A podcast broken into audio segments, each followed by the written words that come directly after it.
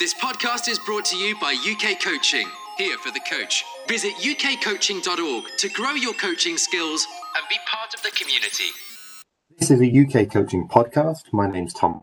I'm a senior coach developer at UK Coaching, uh, and I'm delighted today uh, to be joined on the pod by Anson Dorrance, uh, legendary coach who has won many championships, uh, who has an incredible kind of range of accolades to his name, uh, which I won't even attempt to go into now with, with fear of missing any out.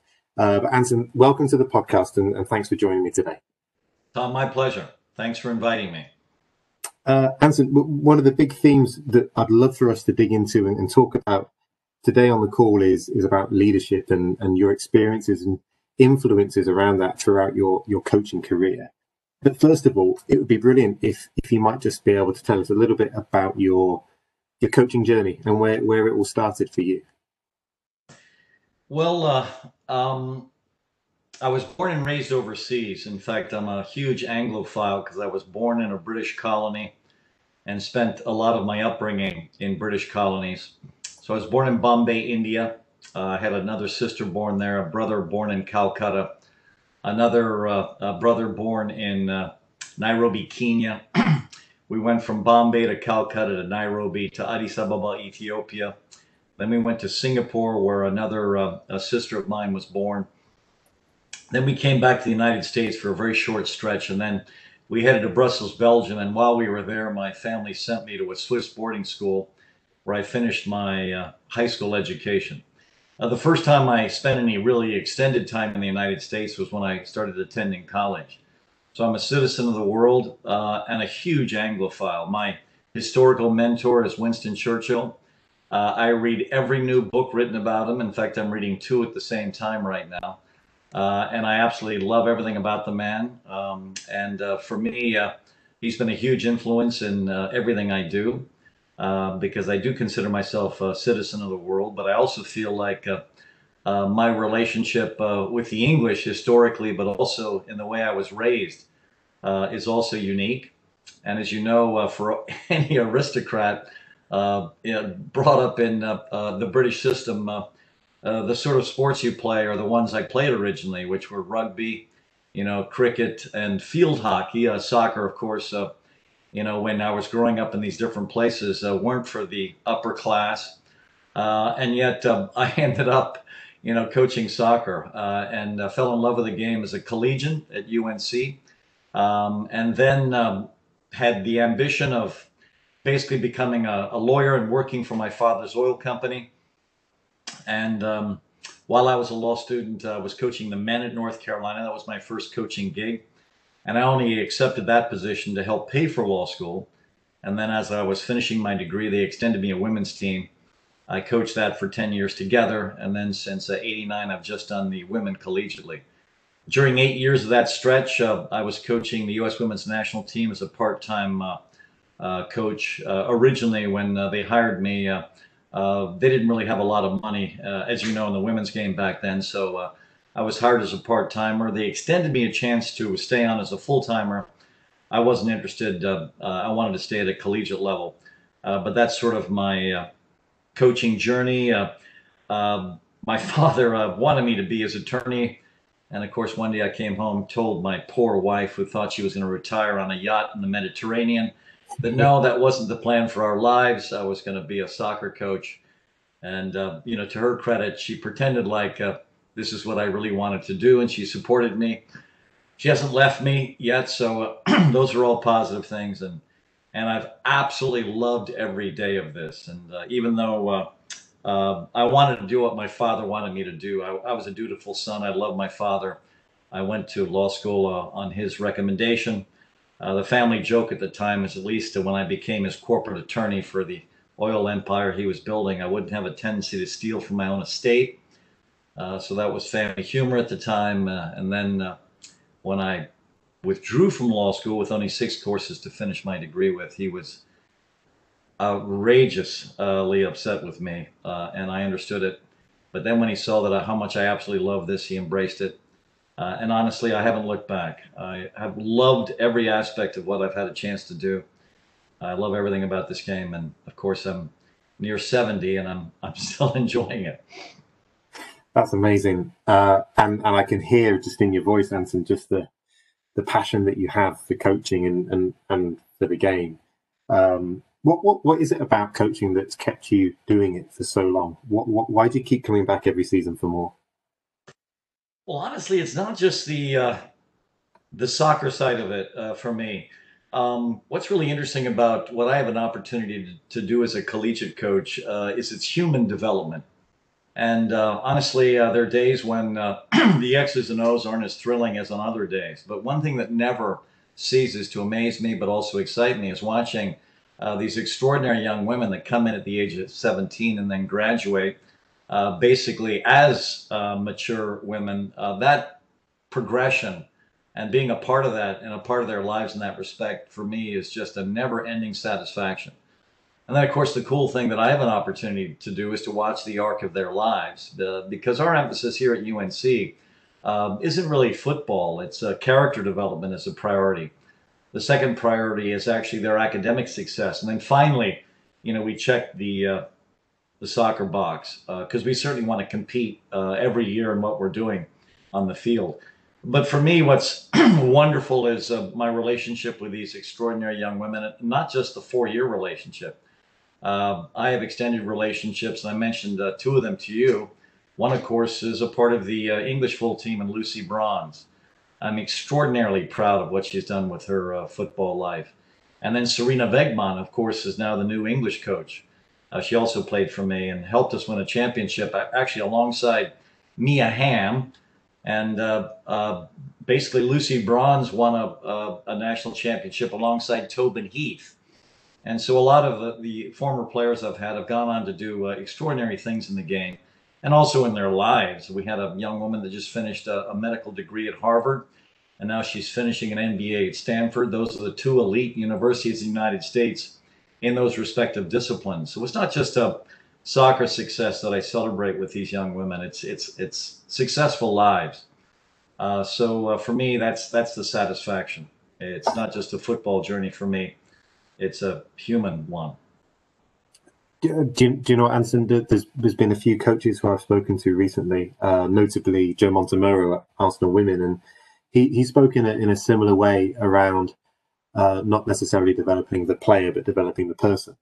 Um, and it, it, it's it's really refreshing to hear that kind of come through with, with everything that you say. I'm sure I'm sure there's a lot of coaches listening, really thinking about the relationships they have with the, the players in their team or the athletes in their squad.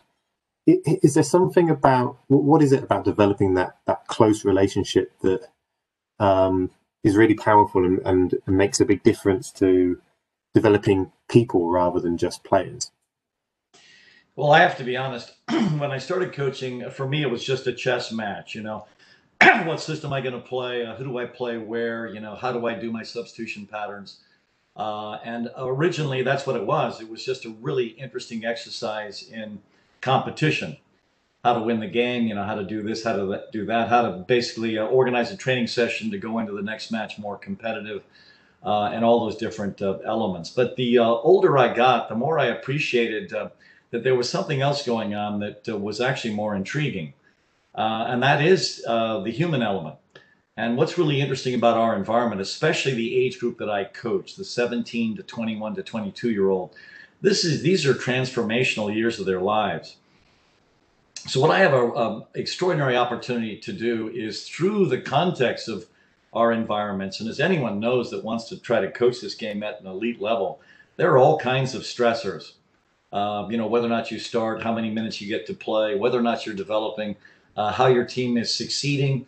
And obviously, morale's a lot higher if you're winning than if you're losing. I mean, there are all these different elements that put uh, all kinds of interesting uh, stresses on relationships across the board.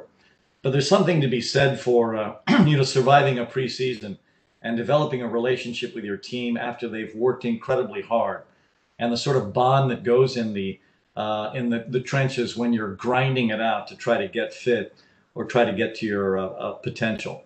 And that's a, is, a, is a wonderfully bonding experience. And it's not just an athletic experience, it's a very human one. So there's so much in our game that uh, sort of drives us together in very positive ways. And a lot of that is the context of the training environment and the game itself. And so this is where the bonds begin. What I was telling my athletes is the way we developed the first United States uh, full national team that won the first world championship in Guangzhou, China in 1991. And what I shared with all of the American coaches on the call is how similar that environment was to our current environment. Because back then, the United States didn't invest a dime in women's football. So, what we would have is in the average year, and I was hired uh, in 1986. In fact, when I was hired to coach the United uh, we had never won a game in international competition. And five years later, we were world champions. And so the story I got to tell about what happened in uh, 1986, where we didn't have a budget, we didn't have a pro league to draw players from, we didn't have any really high level leagues to draw players from, of course, with the exception of the American colleges, uh, which have been well organized from the beginning with excellent resources. Uh, and uh, so what we started doing, and I was sharing this to all the American coaches, is I was structuring what the kids were doing in preparation for our annual international tour. And basically, the athletes were training on their own. They didn't come from pro teams. And so, what were their tools to basically develop themselves? Well, we developed the platform of 1v1 as the foundation for the American success. So the way we were going to try to win the first world championship, and when I was hired, we didn't know when it was going to be, but we knew that we were all fighting for this as a women's soccer culture across the world. And of course, the Norwegians and their extraordinary leadership are what rammed it through with FIFA. And I just want to publicly thank uh, that extraordinary Norwegian woman that got up as the only woman surrounded by the men in FIFA and basically demanded that we have a women's world championship. We are indebted to the Scandinavians for being so aggressive early in the development of our game. But what I'm trying to share with the American coaches is they have an opportunity during the pandemic to develop their players the way we did for that first Women's World Cup. So find a wall, play 1v1, get fit on your own. And the way we had to pick our players is they had to come in fit we didn't have an opportunity to get them fit. And so basically, in my first camp as U.S. Women's National Coach, I sent out a training platform which had sections on ball mastery, wall work, and 1v1. And I told them on the first practice when they came in, they had to be fit. and if they weren't fit, we were sending them home. And sure enough, they came in on a Sunday. Uh, they recovered that night. The next uh, morning, we had a fitness test. One girl failed. uh, at the end of that session, I had one of my managers collect her uh, stuff from practice in a van, drove her back to the motel. She packed and left the motel. And in the van, this manager took her to the airport and we sent her home. In my entire coaching career with the U.S. full national team, no player has ever come in unfit again. Because it was a very simple statement that was made, and all of a sudden the message was sent. But the other platform that was critical for us is 1v1. Because since we didn't have the opportunity to develop some sort of extraordinary possessional platform, we were training the American players to basically be duelers. And the way the Americans duel is we kept talking about every single player in every roster that we're going to pick has to have the ability to beat players off the dribble and stop players off the dribble and we were going to be fit as absolute hell, and we were going to press for 90 minutes, and uh, basically a 1 3 4 3, which in my opinion is the best system to press from. Uh, and we were just going to go after teams all over the world by pressing, by beating them off the dribble. Uh, and we weren't going to do what the classic great international teams at the time were doing, which was playing the classic 4-4-2, where you know you have a, a low line of confrontation because of course you can't press for 90 minutes it's physically impossible. So there's no way a women's coach back in those days would press because of how exhausting it is. So they would have a line of confrontation, maybe on the tangent of the center circle, or maybe halfway between that spot and the top of the D, and that's when they would uh, pick us up. Uh, and but not our team. If the other team had the ball on their own corner flag, we were pressing it there, and we went after them like sharks with blood in the water. And why could we do this? Because we were fit as absolute hell and then we would go after them. And we won the ball. Did we sort of play the ball back and play it around in our defensive third for you know a half an hour to demonstrate how extraordinary we were in possession when there was no pressure on us anyway? No, we got the ball forward as fast as possible. We gave it to one of our 1V artists, and she would start carving, and then we would go right to goal. And so the we would alternate in our national team camps between a fitness test the morning after they got there and a 1v1 tournament. and the girls knew this. And so, what did every girl do wherever she was? She trained 1v1. And what was interesting is the players that our girls trained 1v1 with mostly were not other girls. They were basically with their boyfriends. And who were these girls dating? Well, most of them were dating elite male soccer players. Carin Jennings, who won the gold ball at the first Women's World Championship in 1991, was dating Jim Gabarra, the captain of the U.S. futsal team. They played 1v1 all the time. Why did Carin win the golden ball at that event? Not just because of her goals, but because she could carve anyone off the dribble. Well, every one of my girls were really good 1v1. If you look at that original team that won in 1991, of the kids in the front seven, six were take on artists. We only had one girl that would rather pass the ball than uh, dribble through you, and that was Shannon Higgins. But the right wing, April Heinrichs, would go through you like you were dead. Michelle Akers, what many people consider one of the greatest players of all time, could also beat you off the dribble or just beat you to death physically because she's just a, a monster of a woman. the left wing was Carin Jennings. The right midfielder was Mia Hamm, and I'm sure that name resonates with anyone that understands 1v1. The left midfielder was Kristine Lilly. The attacking center half was Julie Foudy. All six of those young women were great off the dribble. Shannon Higgins was the only one that would look to pass it before she would look to dribble. And so that philosophy became basically who we were as a U.S. full national team. This is what I was sharing on all the podcasts with all the coaches in the United States during the pandemic. Have your players live on a wall. Because here's the other thing I learned when I was doing color commentating for the first women's pro league in the United States.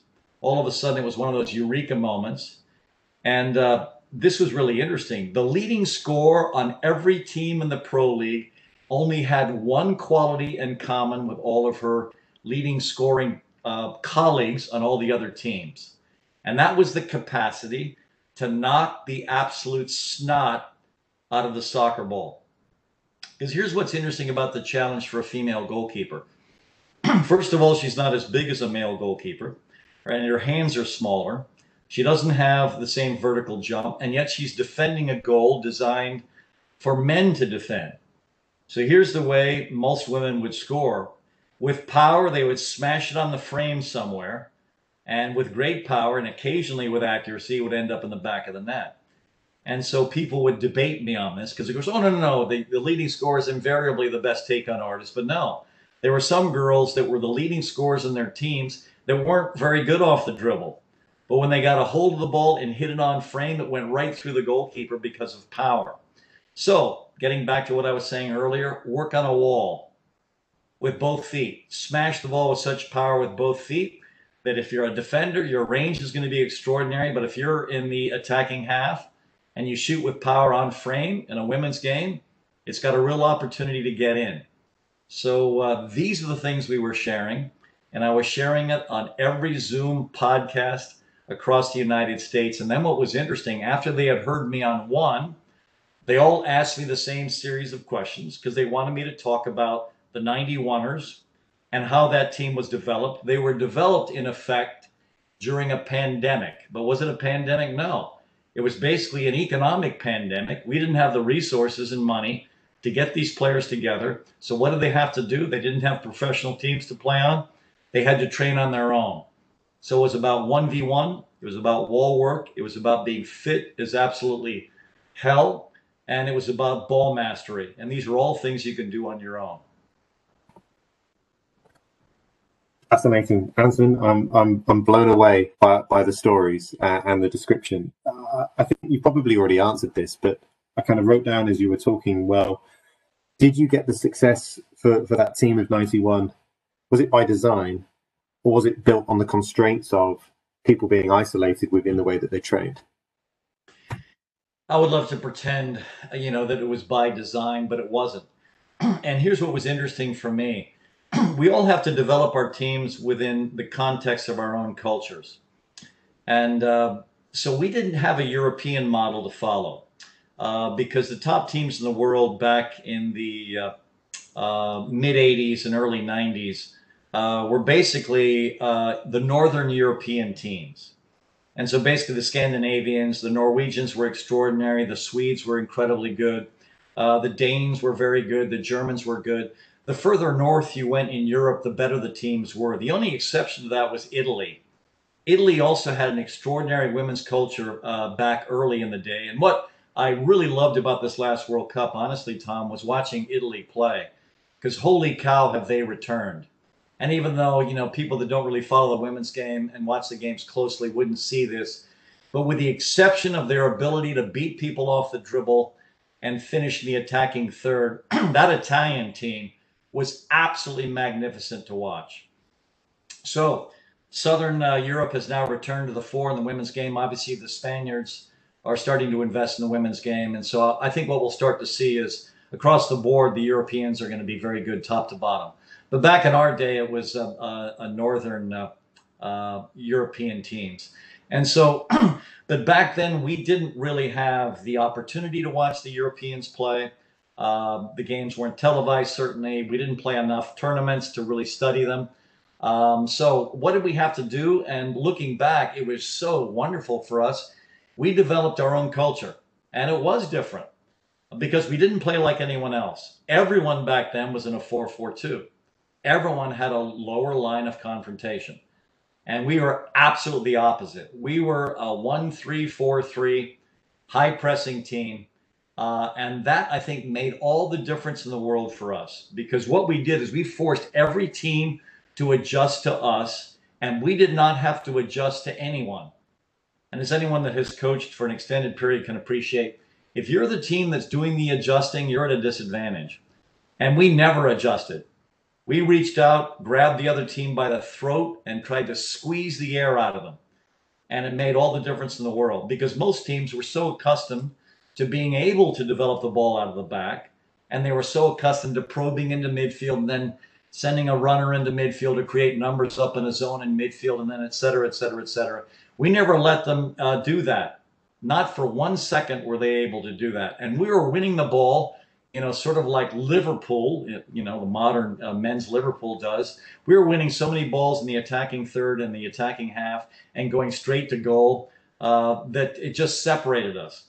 Um, and for years, uh, I was criticized for our style of play and everything else.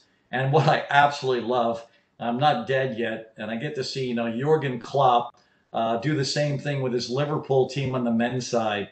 And of course, back in the day, they were all saying, well, you can't do this at an international level. You can't do this in the men's game. Why? Because the men are too skillful. You can't press in the men's game. They can get out of any kind of trouble. So why even bother?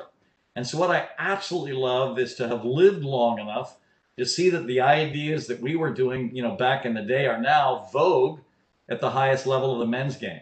And that's so satisfying for me because holy cow, the abuse I've gotten over the years for playing this, you know, frantic, you know, pressure game uh, has just, you know, uh, all the soccer snobs, you know, sort of look down on, you know, any team that's work works hard, it seems, until now because now it's becoming vogue um, um, on the men's side as well, which, by the way, I love.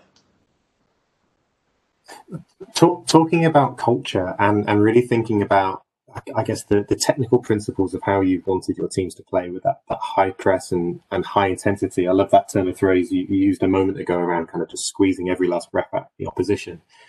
To, to play in that way takes some physical kind of quality and attributes from, from your playing team. And also, I, I, I would imagine – some real from, from a psychological perspective that that doggedness to keep trying and to keep battling and to keep working hard how how have you established that culture within your your squads that, that players are willing to do that on a regular basis and to to almost work hard for each other on and off the ball something that's very undervalued uh, in the culture of women's athletics is the responsibility all of us have that coach women to get them to embrace competition. Because here's what's interesting uh, any sociologist will tell you this, and obviously I'm not familiar with all the uh, cultures across the face of the earth on the women's side. But it's really interesting in the American culture. So let me address that because I certainly know more about my culture than the rest of the world's. But what's really interesting in the way we raise our young girls is we raise them to basically acquiesce and to genuflect. And the way we raise our young boys in the United States is we put them on pedestals when they're competitive. And what the heck is that all about? Why are boys and young men and men in general praised for being competitive as hell, and women and girls are excoriated for it? What happens when a young woman enters our environment at the University of North Carolina or entered my environment when I was the U.S. women's uh, full national team coach? We embrace competition. We celebrate the competitors, and then everything is a competition. At the University of North Carolina right now, we have 28 different competitive categories that our athletes compete in. And the day after every single practice on a bulletin board, everyone is ranked in the categories. Now, do you address all 28 categories in every practice? Of course not. Sometimes uh, a competitive category occurs once a season, like a fitness test. So we have a beep category. Every kid has to get a certain amount on the beep, and that category stays up there the entire fall. That's a part of the competitive cauldron. We also, with laser uh, timers, we time their speed. We've got an acceleration time. We've got a meters per second time. We've got a vertical jump on them. We've got an agility time on them. We've got all these different athletic components, but we also have soccer components. Every time they play a 4v4 or 5v5, 6v6, 7v7, 8v8, 9v9, 10v10, even 11v11, if they win or lose in the game, they have a winning percentage and that's a matter of public record. And so every single aspect of every practice, including 1v1 battles, and we have five different one on one games that we play, where you play everybody on the team 1v1 in all these different categories. It's all a matter of public record. what ends up happening in that environment for these young women, they are trained in competing. And one of my favorite lines from Lucy Bronze on the podcast uh, that I'm going to ask you to promote shamelessly, Tom, is she said, you know, after she finished up with us here at UNC, she went back to England to play professionally. And some of the coaches that she started playing for initially would walk up to her in the middle of practice and have her try to calm down a little because she was intimidating all of her teammates in practice and she was discouraging them. Why was she discouraging them? because she was beating them to death in practice, which is the way she was trained at the University of North Carolina at Chapel Hill. And then her classic line was, it was driving her nuts. And then she said something in the effect of, and I can't remember exactly what she said, but it was something in the effect of, you know, and coach, that's why we suck, you know, because you won't allow these girls to understand that this is a game all about competition. Uh, so uh, I loved uh, hearing Lucy, you know, come from a culture that embraced it to a culture that didn't as much. And obviously, the game has totally changed now across the UK. So that certainly isn't the case anymore. But this was an evolution. It was an evolution in uh, the women's game, it was an evolution in changing uh, the culture of uh, competitive women, embracing them, uh, putting them on, on a pedestal like we do for our men. And that's something that I think has to be consciously trained. We consciously train it with this tool that we call the competitive cauldron. The first book I wrote, uh, Training Soccer Champions, introduces the cauldron.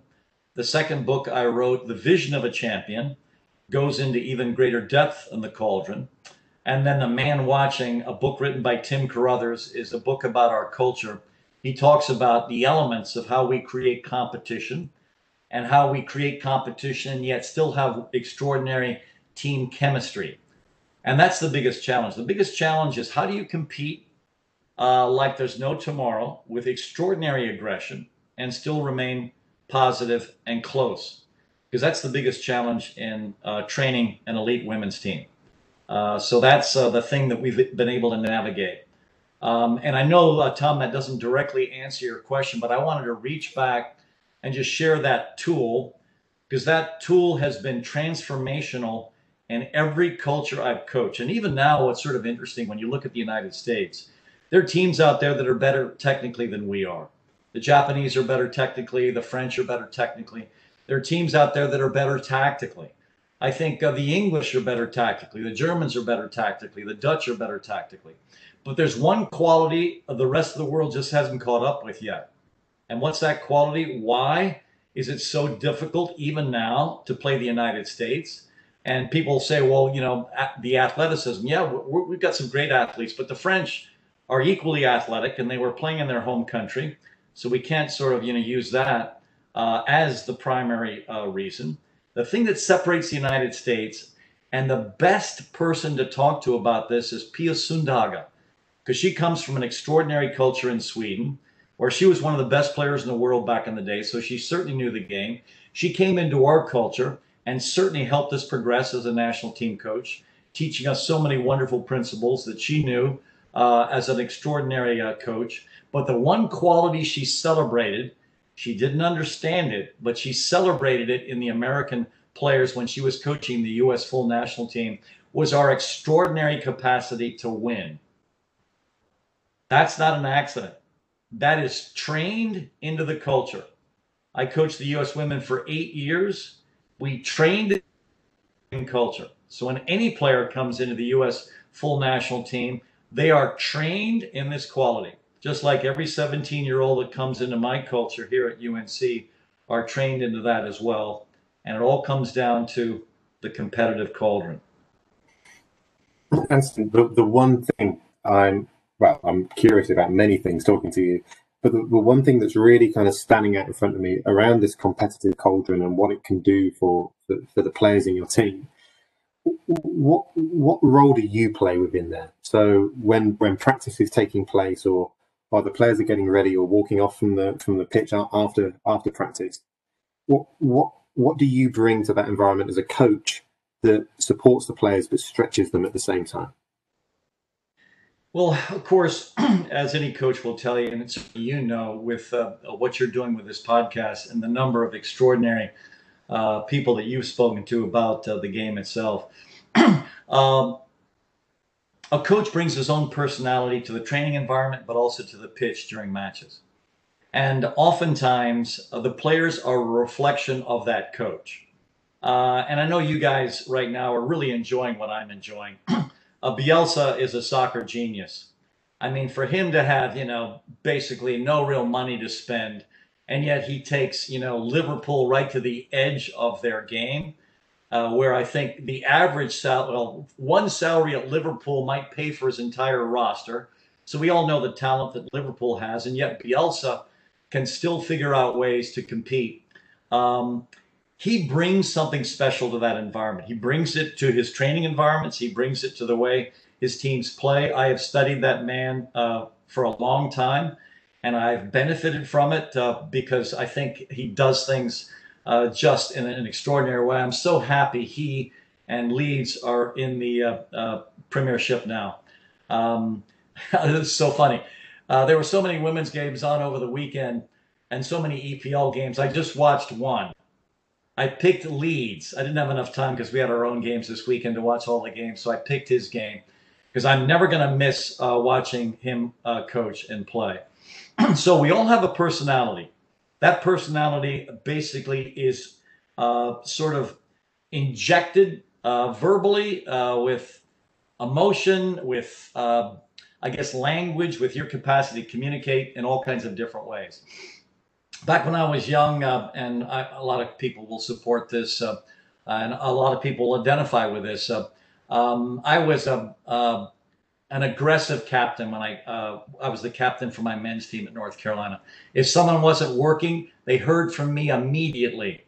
If someone wasn't focused, they heard from me immediately, and it wasn't a gentle reminder to focus or to work hard.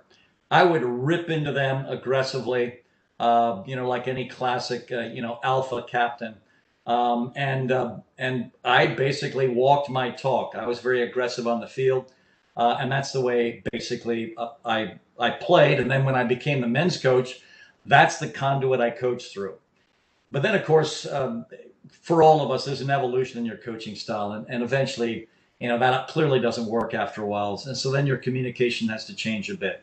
But still, the things you're emphasizing and training, I think, make all the difference in the world. And here's the thing that we emphasize, and we met, we talk to this uh, to the team about this all the time. If you decide not to defend for one second, and I don't care if you're the nine or the two or the three, if you're not defending for one second, you're off. And here's what's really cool about the women's game at a collegiate level in the United States. We have free substitution. I can sub down to, you know, in the regular season, an unlimited number of players. There's no reentry in the first half. There's one reentry in the second. So here's what every player knows. If they look over on the sideline and their substitute is warming up, that means they skipped one second of defending somewhere and they're off. You got to defend. If you don't defend in my system, the whole system collapses because we're going to high press. You can't high press with one player low pressing because then the gap's going to be through the low pressing area and then you're going to be shredded. So that's the one thing we absolutely require is that everyone is pressing. And because of the wonderful free substitution rules that we have in the United States, I play a deep roster. My ambition in every game is to try to play 22 players a game. So I have a reserve unit that comes in basically as the starter's fatigue. And the demarcation line for uh, a superior player fatigued is if an inferior player fresh is better. And obviously, I don't have any metrics or you know instat review to tell me when the starter is fading. Obviously, I'm eyeballing it. And then if I, you know, obviously if the starter fails to defend you know, and doesn't sprint one time, they're off, and then the reserve comes in and it has a twofold positive effect. It motivates the starter to kill themselves in every minute of every game, but it also gives the, the reserve an opportunity to know that uh, if they play well, they're going to steal starting minutes and maybe eventually end up starting themselves. So we have all these cross currents within our culture, sort of feeding uh, all the different elements that we think have value uh, within the uh, team performances and the individual performances. And the other huge advantage of the cauldron, which is wonderful and I think undervalued, is the feedback every player gets. I try to keep a roster between 26 and 30. I don't have time to speak to all 30 players every day. But my managerial staff and my analytics staff have no issue putting up the results the next day in the cauldron. Every single girl before practice begins sort of walks by the bulletin board just to see where she is in all 28 different categories. So I don't really have to be, I guess, extraordinarily motivational. Uh, the data does it for me. Uh, but also, when they're playing in a match itself, uh, they know that at an absolute minimum they're defending. so that's also delivered to us as well because of the nature of our culture. I, again, re- really interesting answer, Anson, and um, I think the clarity that you're able to share, I think, is really important for coaches. That that actually, by using some of the context of the data that you're training in, actually provides half of the message for the players. And uh, from, from experience, perhaps coaching myself, well, actually, we don't necessarily have all the data to hand on individual performances within practice and with games, but actually, a player doesn't need to be told if they've made an error. They can realize, recognize that for themselves, and then make amendments. And I guess some of the things we, we talk about with some of the coaches we support is trying to catch people in rather than trying to just catch people out. So to go and reinforce all the positive things that you really want to emphasize and bring out, but actually this data will highlight that and, and help help people along that journey with you. Yes, uh, but please know that whenever I see something that's extraordinary, I always point it out, and the team celebrates it. In fact, uh, right after the warm up, uh, all of us are using GPS data. And so, what I do with my GPS data right after the warm up is my uh, analytics uh, uh, director hands me a small piece of paper. And the reason he does this, and by the way, Tom, he was the one that w- in full panic was making sure I was on this call with you. Because I, he, uh, he is a, a, techno wizard, and I am, uh, you know, I was born in 1951, so I'm not comfortable with any of my devices or with the computer I'm looking at right now. and he's an expert. But what he's really good uh, for me is he hands me this piece of paper on it in the six different categories that our GPS measures. I read off the top three names from the previous practice and I read them off. If the last thing we did was a game, I read them off from the game. So, distance covered, high speed running, uh, HML distance, which is in effect uh, uh, how often you're changing directions, accelerations, decelerations, uh, sprints, and I read off the top three. and that basically, after I read off the top three, everyone on the team claps twice. So, you know, all right, uh, high speed running, you know, Pinto, uh, Brown, uh, Jones, they clap twice. And so we just go through all of those players. And I'm telling these kids that, you know, you better be popping up in the top three in every practice in these categories because you can. This isn't athletic ability, this is decision making. How much you cover in a practice and in a game is up to you. And if your name never appears, uh, you're on some sort of extended vacation. And so we talk about this on a regular basis. And then I said, if you appear more than once in these six categories, top three, it's extraordinary. And every now and again, a girl will be in five out of the six. And we celebrate it, we talk about it. Uh, and then obviously, if a girl has an extraordinary practice, and I always measure things based on, uh, you know, the best I've ever seen them play. Uh, and I always sort of make it a public announcement when a kid uh, has all of a sudden fought their way into playing time or fought their way into the starting lineup or scored their first goal or got their first assist. We are celebrating all of these uh, moments uh, for these uh, uh, these women, and it's genuinely celebrated. I mean, uh, if you've got good chemistry on their team, they certainly celebrate that reserve that just has never played a minute and all of a sudden gets in for the first time in months and then plays well they genuinely uh, support her and celebrate her. And the girl feels it, and we all feel so good for her, et cetera, et cetera, et cetera. So please don't think that, you know, this is a bloodless, you know, ranking of performances in practice. No, this is a collection of kids that love training with each other, that have ambitions to play uh, in the Olympics and to play for world championships. In fact, one of my favorite moments in this last World Cup is one of the commentators came on the air right after we had won and said of the four world championship teams that the United States has won from the beginning, going back to 1991, one out of three players was trained at the University of North Carolina at Chapel Hill. One out of three were trained in the competitive cauldrons of the University of North Carolina at Chapel Hill. And I, I, I was not aware of that because I'd never done the math, but I absolutely loved it uh, because these, all these women, the women that select to come and play here, have the ambition of playing the best. And one thing I am so excited about is uh, I had three wonderful uh, uh Brits uh, that, because of the pandemic, uh, came into our preseason. And then because we didn't have a national championship this fall, we just have an ACC championship. I met with each of the three of them and recommended they go back to England and sign pro contracts, even though obviously these are phenomenal players and having them uh, not with us is making us a lot weaker. But what this statement had made to them, but also all the players we're recruiting, but all the players in my roster, is my priority are these kids. And so, sure enough, Alessia Russo uh, signed uh, with Manchester United, uh, and she had her first English cap uh, with Phil Neville, which I am so proud of uh, last February with the English full team. Uh, Lotte Wubben-Moy signed with the Arsenal. Uh, and then I just got this great text today uh, from Lois Joel, who just signed her contract today with West Ham. And so these are three seniors that uh, uh, that I just love to death that are now on their journey at a professional level uh, in the FA uh, Women's Super League, and I'm just so proud of them. And so these are also statements about where these girls want to go. They all want to play at the highest level, and we want to create a culture that helps take them there. But we also want them to have fun. And at the end of it, we want them to have a degree from a internationally known uh, university. Uh, so that's uh, uh, what we're trying to do for these extraordinary kids. And also, of course, the English camp is coming up soon. So uh, obviously, with quarantine issues, I didn't want those kids not to be able to go into the English full team camp. So the best solution, send them home, have them sign contracts, let them get in uh, with uh, Phil and see if they have a, a shot at that uh, Olympic roster with him.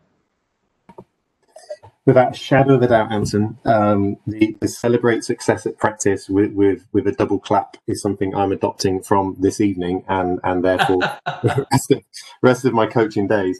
oh, Tom, I got to share this with you. At first, it's very clunky because they get the timing off. So you've got to be patient. And if they don't do it properly, you say that wasn't good enough, and then you read it off again, and then then the clap becomes powerful and energetic. So this will take some practice, Tom. This is this is uh, yeah. I'll, I'll send you some audio, Anson, when we have it to a T. cool. Um, look, thank you so much for sharing everything that you have today. Um, it's been fascinating listening. Uh, if you don't mind, I've got a couple of quick questions just just to finish this off. Um, I spoke to a couple of, of coaching friends before before the call, um, who, who, suggested some some kind of questions to ask. So um, the first one is threefold. Um, so I'll read you all three parts to it before before I let you answer. Um, so what what one principle have you stuck to in your coaching from day one? Which principle maybe did you start with when you were coaching and then subsequently dropped? And then from there, what most recent principle have you added to your way of coaching? Okay, you might have to remind me of these questions. That's because of my age, you know, things get eliminated quickly from my brain. The one thing we embraced from the beginning was pressing and competition. And again, that gets back to my discussion about Bielsa and that we all coach through uh, our own natures. And I think if you look at all the coaches that are out there, we all most effectively coached through our own natures, which is why we can't imitate other people. So I think that's been with me from the beginning pressing and competition. The thing that I was once absolutely married to but dropped, interestingly, ties into uh, the answer I just gave you. In the old days, I was absolutely married to the 1 3 4 3. In the 91 World Championship, uh, the 1 3 4 3 was a deep sweeper, two marking backs, because everyone played a 4 4 2. It was so simple to uh, and I know the advantages of uh, a marking back system because then if this girl is particularly fast, I would put my fastest marking back on her.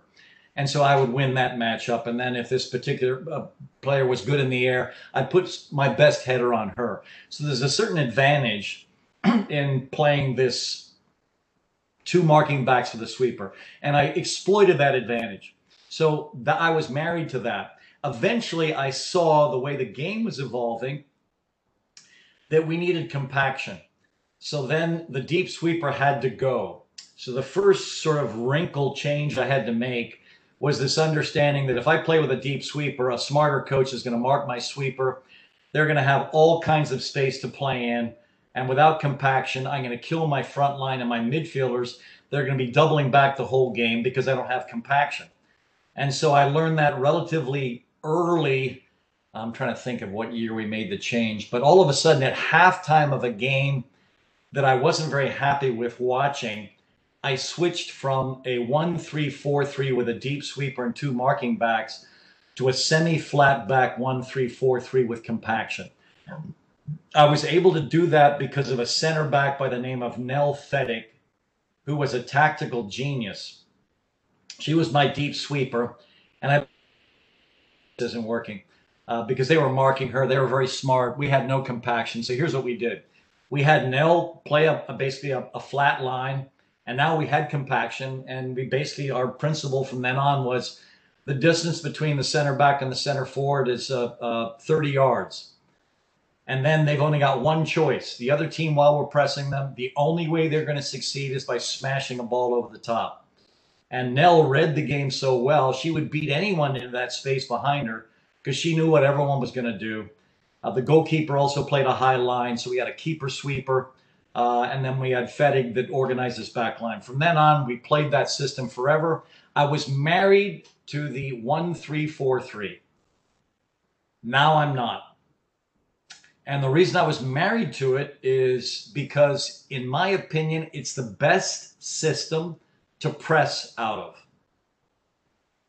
It is so simple to press out of a semi flat back 1 3 4 3. And any team that plays a four back, uh, if you press effectively, they're going to cough up up some balls in their defensive third and defensive half if you do it well. Um, so I was married to that, and now I'm not. Now, uh, if we look at the last four or five years, we've played uh, a one four three three. We've played a one two uh, three one, which by the way we played in the last half of the game on Sunday. Uh, we started that game in a one four one three two, and so now what we're trying to do is to take advantage of uh, our personnel, and even though we don't press as well out of uh, these new systems that we're uh, experimenting with, uh, we have a better attack, and the players are more comfortable in the positions we assign them. Uh, so uh, that's the change. And then, uh, Tom, what was the th- uh, third question you had? Third part was what, what, what's the most recent principle you've you've added to your way of coaching? I am a huge fan of Raymond Verheijen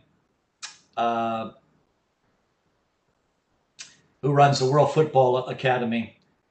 And um, in the old days, all of my fitness platforms were done with a clock, because of course you can't hide from a clock. And uh, all of my previous players are so upset that the modern player isn't tortured to death with the clock like I used to torture all of them. In fact, they're saying things like I'm getting soft, and you know, you know, all the criticism we all get when a former player comes back uh, and they see something different. So anyway, so uh, we're now using uh, Raymond Verheijen's uh, periodization model, and I think it's absolutely wonderful. Uh, the players are enjoying practice more. Uh, we're still fit as we can be, and I think we're developing our players better because he does this rotation between 11v11s, 7v7s, and 4v4s that address all the different engines that you have to prime and spike uh, in order to get your players effectively fit. And I'm also married to his philosophy of not having a preseason where your whole idea is to beat everyone to death and injure half your roster, uh, but to try to figure out a way to gradually get the players fitter, uh, to sacrifice perhaps of early fitness uh, with the ultimate reward of keeping them all healthy. Uh, so I've learned a lot from him. he is a personal mentor of mine. Every time I go back to uh, one of his uh, academies. Uh, I learn a hell of a lot. And I just have huge admiration for uh, everything he's doing to try to help all of us become more and more effective football coaches. And so he's sort of changed our fitness philosophy in a very good way. Uh, and uh, I owe him an extraordinary debt. And by the way, uh, when I watched the Japan Korea um, World Cup, is when I became a fan. Obviously, Gus Hiddink was the coach of the South Koreans, but I couldn't imagine a team being fitter than that. And so I had his, I had his um, image in mind of how his team played. And of course, they didn't have one player playing in Europe, and they finished in the top four in the world, basically with fitness playing our system, playing the one three four three. So uh, that was something I studied back in the day. And then when I learned that he was the fitness guy, I started jumping into his stuff, and so uh, I've learned a lot from uh, uh Raymond. Brilliant, fantastic. Final question, if that's all right, and then and then I'll uh, I'll let you go. Um, where, where does uh, where does risk live for you in in the way that you approach your coaching? Risk in terms of trying new things, trying out new stuff, um, or having a go at things that maybe you haven't tried before. Yeah, Tom, that's an excellent question. It's, here's our dilemma. We've been so consistently successful, you almost don't want to mess with success. And so I've been married to a lot of things, um, changing more often. But because of our success, you're almost reluctant to because you don't know, you know, which piece in your alchemy is what turned the season or the team into gold. And so, you know, in the old alchemists that were trying to, you know, mix lead and, you know, who knows what else into this mixture to try to create gold, we were creating gold consistently. And so I was reluctant to play anything but the semi flat four three. I was reluctant to, you know, do this, that, and the other thing. I was reluctant to change this in practice. I was reluctant, you know, to not have my fitness on a clock. Um, and uh, that's uh, that's the uh, the dilemma with uh, the, with success because the game is evolving, Tom, and if we're not changing with it, and if we're not learning something every year to inject into our training environments to try to make ourselves and our players better, we're going to fall behind. And I think uh, that's uh, the challenge for me. and one thing that uh, I've benefited from ex- extraordinarily uh, is my own staff. I hired a, a, soccer genius by the name of uh, Damon Nahas. Uh, he was coaching youth teams in Raleigh, coaching the U.S. youth national teams he was the U15 national youth coach of the United States. Every time I watched his teams play, I was just stunned at their level. Um, and so I've been working on trying to hire him forever. Uh, he's finally joined me, uh, and he's been a, just a breath of fresh air. He's brought in new ideas, and I love his ideas. And then we hired Heather O'Reilly, which is why Tom, you and I are connected. Yep. Uh, a former player of mine that lives just down the hill from uh, our stadium and right next to our practice fields. And having Heather in practice, I mean, if you know Heather at all, I mean, my gosh, she's just a ball of positivity. And when she says something, every player listens. Why?